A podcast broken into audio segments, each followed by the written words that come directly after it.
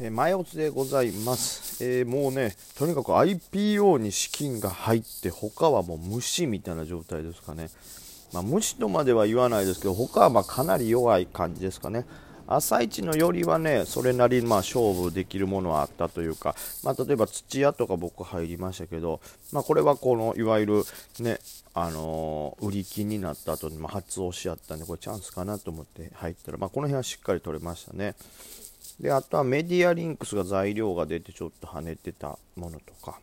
あとはまブランジスターもそうですしそういう材料系にちょっと飛び乗ったりしましたね。あとは押してた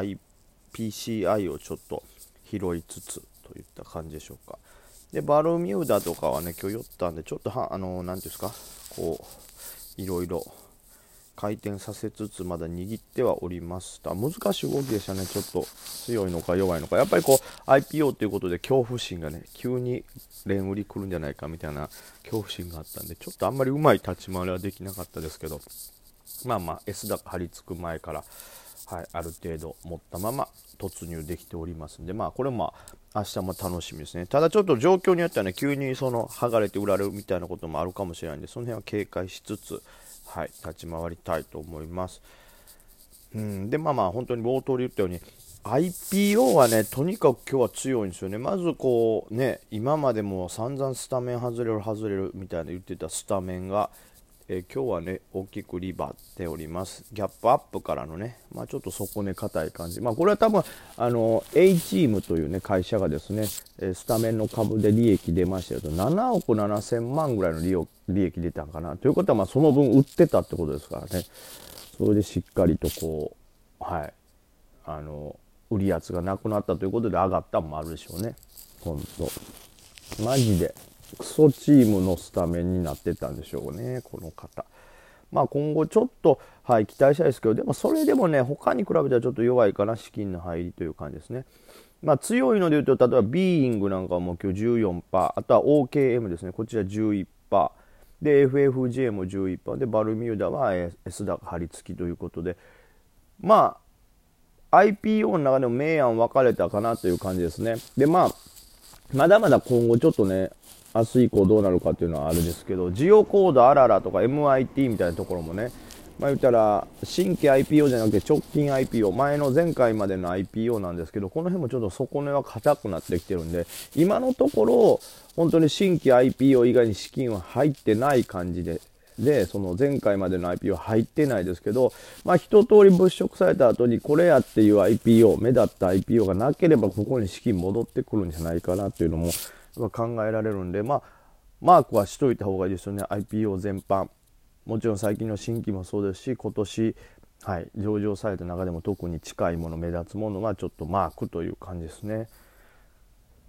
あとはまあ今日寄りついたとは昨日寄らなかったカッコとかね、えー、ビートレンドなんかは寄ってますけどもビートレンドなんかすごかったですね1万円ぐらいで寄って1万500まで上がったと思ったら即連売りのすごい量降ってきて一時期なんですか、これ8000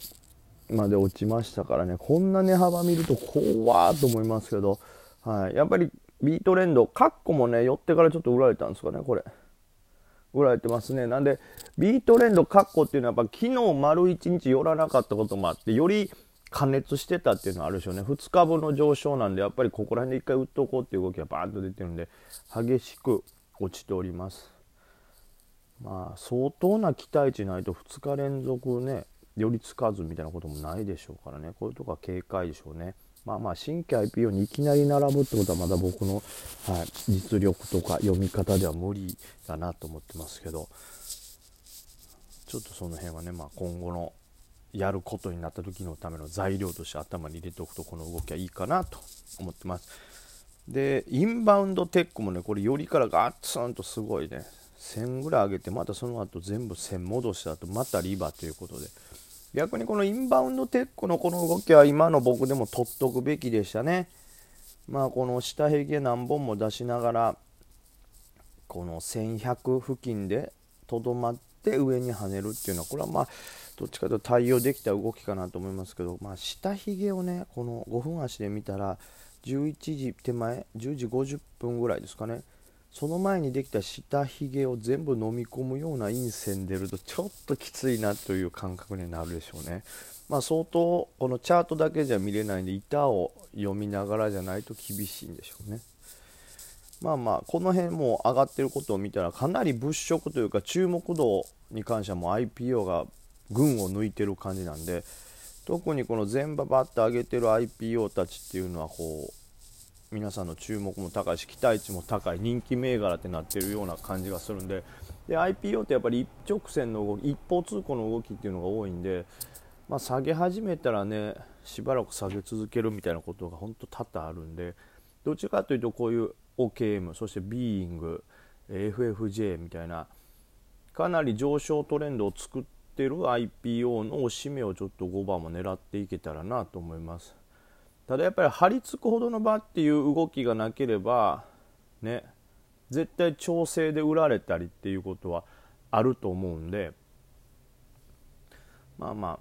その無理に上は追わない。でまあその張り付かない限りは、まあ、引けまでに利確売りとかも出るんでその辺ははい。もう無理やりガシガシホールドし続けるっていうよりも張り付かないんだったら多少ちょっと反撃出しておくかとかそういう柔軟な対応は必要かと思います。IPO 怖いですからね。何かの流れで翌朝特売りスタートとかもありえますからまあまあ本当に安全策はしっかり安全対策を取った上ではいえー、前場ね強かった IPO のおしめ狙いなんかを知ってきたらなと思います。でまあ IPO 以外でやっぱ強いっていうとあとは PCI ホールディングそれ持ち越してますけどこれはもうじわじわと上がって良い感じですね。はい。あとはそうです。まあそれぐらいやな今日の見せ場って。その朝取った土屋のはい。上げよりからの上げとあとは本当に IPO で PCI ぐらいでそれ以外は逆に言うと全体的にやっぱりねぐっと下がってるんですよね。というのもこのマザーズがまたまた今日弱いんですよ。一時期ねギャップアップからより始まって窓埋めた瞬間上が熱いたんでお強いやん強いやんと思ったらいえ強すぎるやろと思った。ら案の定1200の壁でこう蹴られて落ちてきてますから。でしかもこの落ち方もよくないよね。そのすごい過激な落ち方してるんで普通に行くとこれ下方向に見えるはい。陰線連発してますから。まあちょっと警戒は相変わらず必要という感じですね。なんでまあ普通に戦うとしたら注目度も高くて資金入ってる IPO が主戦場になるでしょう。それ以外に関しては注目度もない上にマザーズがこれだけ、指数が悪いとなるとかなり、はい、難しい日になると思います。レイとか5番でなんか材料出て9等とかもねやっぱ伸びがちょっと悪いようなイメージ印象を今のうち持っちゃうんでね、まあ、そう思ってる人も他にもいらっしゃると思うんでそうなるとそもそもがねあんまり上の伸びはないんで IPO はじっくり狙ってで引け前とかの利確売りには注意ということでそれ以外に関してはもう、はい、素早い動きで対応したいと思います。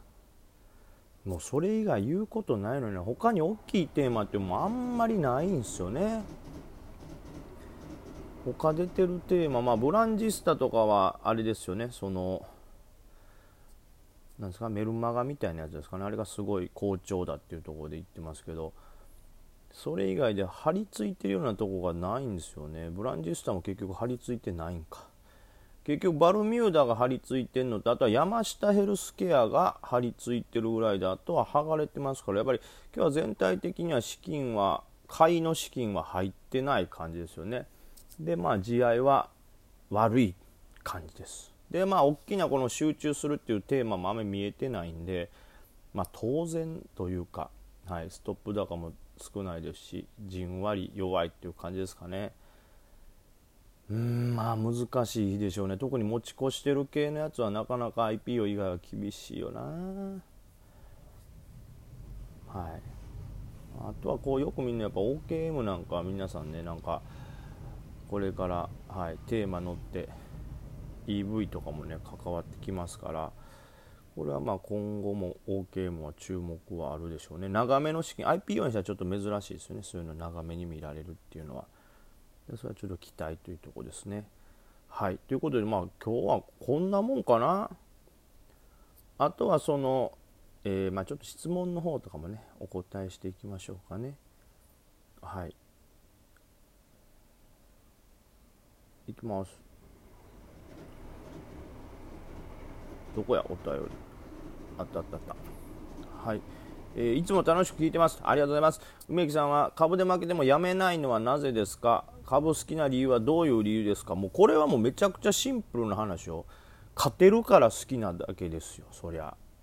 その僕ねもともとパチプロもやってましたしパチンコライターみたいなのもやってましたけど基本的に僕ってギャンブルあんま好きじゃないんですよ。負けるかどうかのヒヤヒヤってあんま好きじゃないと。ただ、まあ、別に100%じゃなくてもいいんで大きく勝てるかもちょっと勝てるかもみたいなギャンブルはまだはい心で受け止められるって感じなんで、まあ、株が一番好きな理由は、まあ、自分が多分ある程度得意で勝てるからですね。はい。それだけです。まず一番大事な。でまあそれを抜いたとして考えるとやっぱりその何ですかね自分の予想した動きがはまった時も気持ちいいですしその世の中でこういうテーマってことは何個かあるテーマでここが強いんじゃないかなっていうところは本当に資金が集まったりするとその自分の読みが当たってたっていうのは非常に嬉しいことなんで楽しみはそれでしょうね。で逆に株で負けてもやめないのはなぜですか、まあ、確かにさっきね勝つため勝てるから好きっていう理由を言いましょう逆にじゃあ負けてたら好きじゃないんじゃないかと。特にそのこのチャレンジをする前今1億円を目指そうみたいなチャレンジをやってますけど本当1年前からねこうやって買ってますけど2年前とか負けまくってましたからね。その時はね、まあ、正直なところやっぱ好きとは思わない。なんやねんこのクソななんやこのクソ投資がみたいな。何かぶってこんなんやるもんじゃないよ。ダメや勝てへんって思ってましたけどやっぱ勝てないからきつかっただけで。でも負けてもやめなかったのは調べていくと勝つチャンスっていうのがなんかたくさんある気がしてね、はい、勝つ方法までは手が届きそうだったからやめなかったんです。